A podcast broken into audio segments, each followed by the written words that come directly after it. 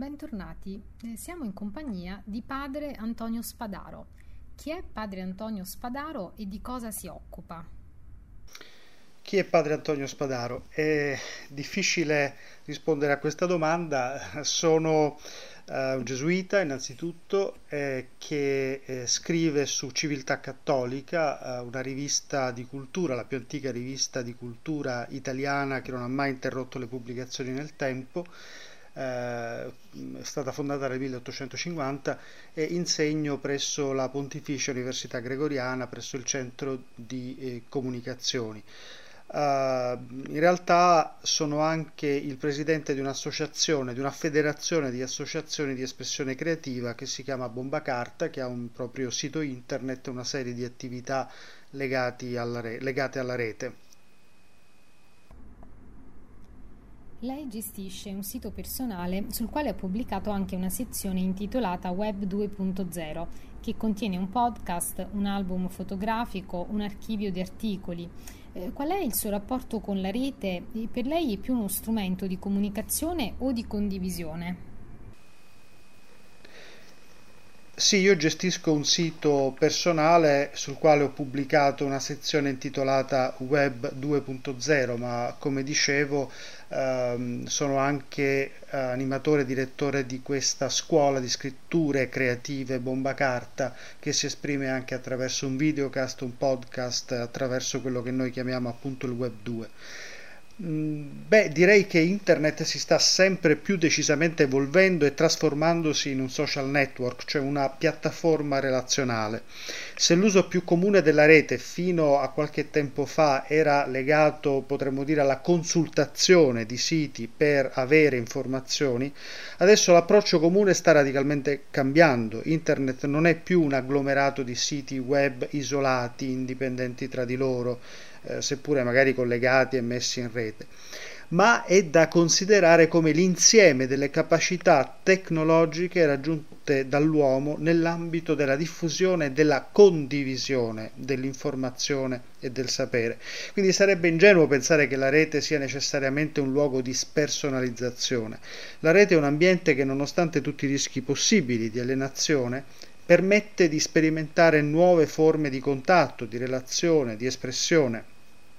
Quindi blog, wiki, podcast, videocast, queste forme di presenza in rete permettono la partecipazione e la diffusione dei contenuti multimediali che vengono prodotti dagli stessi utenti, cosiddetti consumer generated media.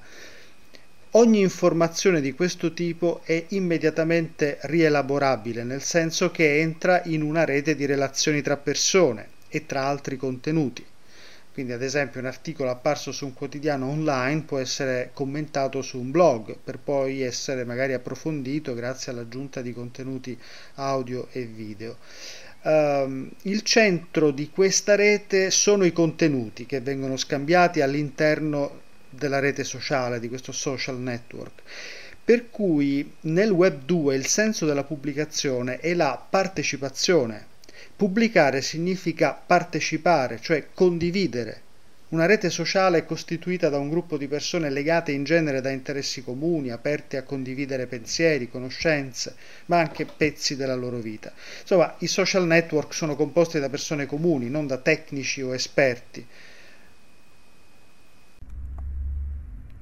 La rete è un potente strumento di aggregazione ed anche di dialogo, una galassia di immagini e suoni, per dirla con Giovanni Paolo II, nella quale, e cito ancora le parole del Santo Padre, emergerà il volto di Cristo, si udirà la sua voce. Lei pensa sia possibile coniugare le istanze religiose con il web? Se sì, come?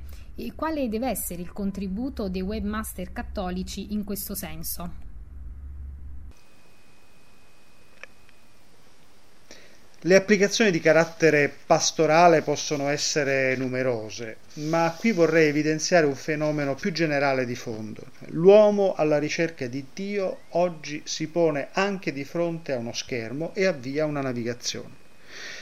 Una osservazione attenta su questo fatto mostra come nel navigare lo sguardo che è alla ricerca è manipolato e orientato dal tatto, cioè si naviga col mouse, che si muove con la mano e dunque quest'ultima a guidare lo sguardo.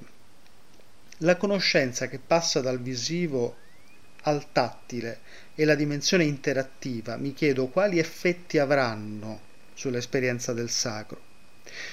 Una possibile futura direzione è lo sviluppo di una sensibilità che potremmo definire neognostica, quindi è la mano a guidare e a gestire la visione in una logica di apparizione, che non può eh, come dire, essere senza conseguenze in un contesto eh, di self-service dell'anima.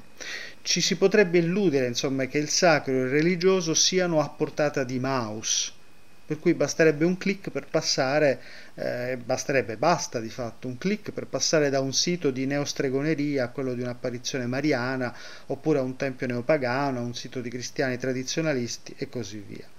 La rete, proprio grazie al fatto che è in grado di contenere tutto, facilmente può essere paragonata a un grande supermarket del religioso, con tutto quello che la parola mercato comporta, le conseguenze di tipo economico, promozione e vendita di oggetti, servizi di culto, musica, gadget e così via. Quindi ciascuno potrebbe attingere alla rete non secondo le reali esigenze spirituali, ma secondo bisogni da soddisfare.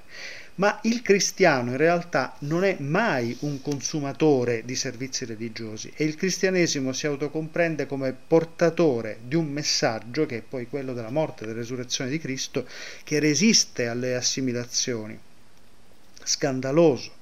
Quindi una presenza cristiana in rete deve far leva su questa resistenza, sul fatto che la parola del Vangelo scuote, non serve a far star bene, ma al contrario in qualche modo fa star male, cioè eh, scuote le coscienze, le muove.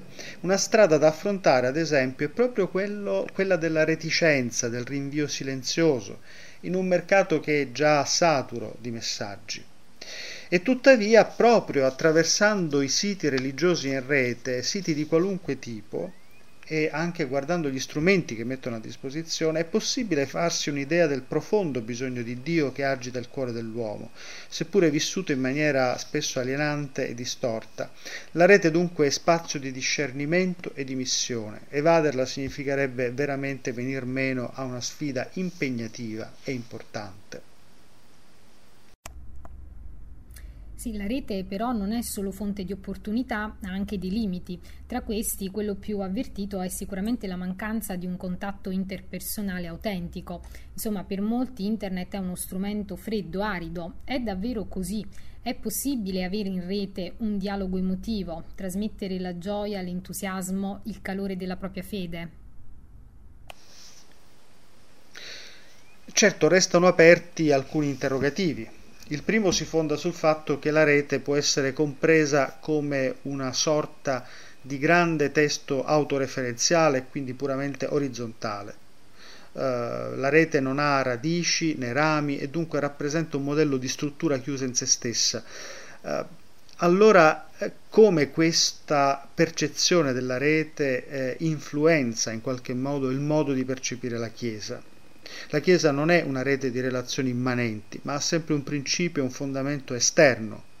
La comunione ecclesiale è radicalmente un dono dello Spirito.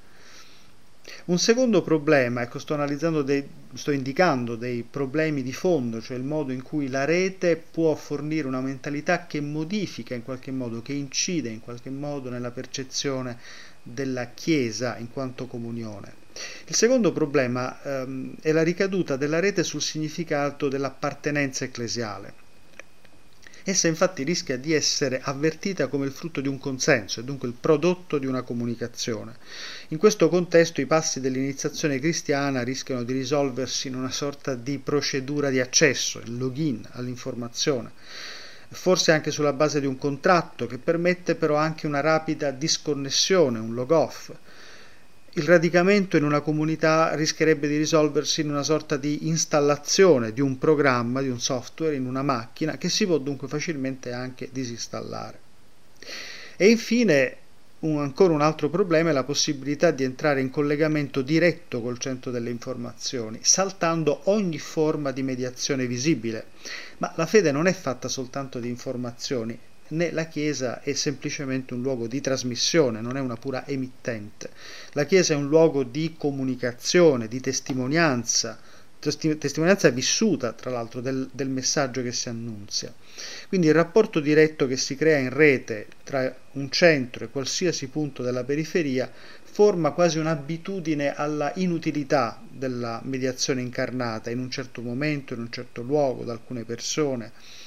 Eh, per essere molto pratici, tutti conoscono il Papa, eh, ma eh, forse alcuni cristiani farebbero qualche difficoltà a riconoscere addirittura il volto del proprio vescovo.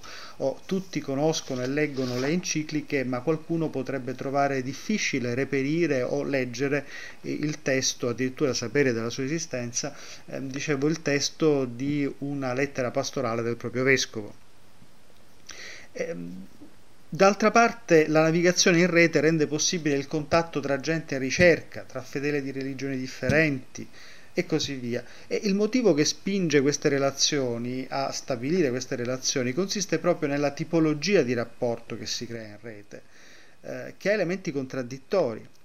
Di per sé, difatti, questo contatto è molto anonimo e impersonale, in quanto ciascuno può far credere di essere in rete ciò che non è a livello di età, sesso, professione, esprimendosi senza i limiti, tra virgolette, diciamo così, de- dati dalla propria identità pubblica. In rete si diventa messaggio, insomma, si dialoga per quello che ci si sente di essere. Eh, e proprio per questo, dunque, paradossalmente, è un ambiente molto confidenziale, perché permette di dire di sé cose che altrimenti difficilmente una persona eh, direbbe nei propri panni quotidiani. Quindi si può addirittura avere un'apertura completa e un grande livello di autenticità, ma d'altra parte si può cadere anche in una sorta di spontaneismo, senza limiti e senza pudori.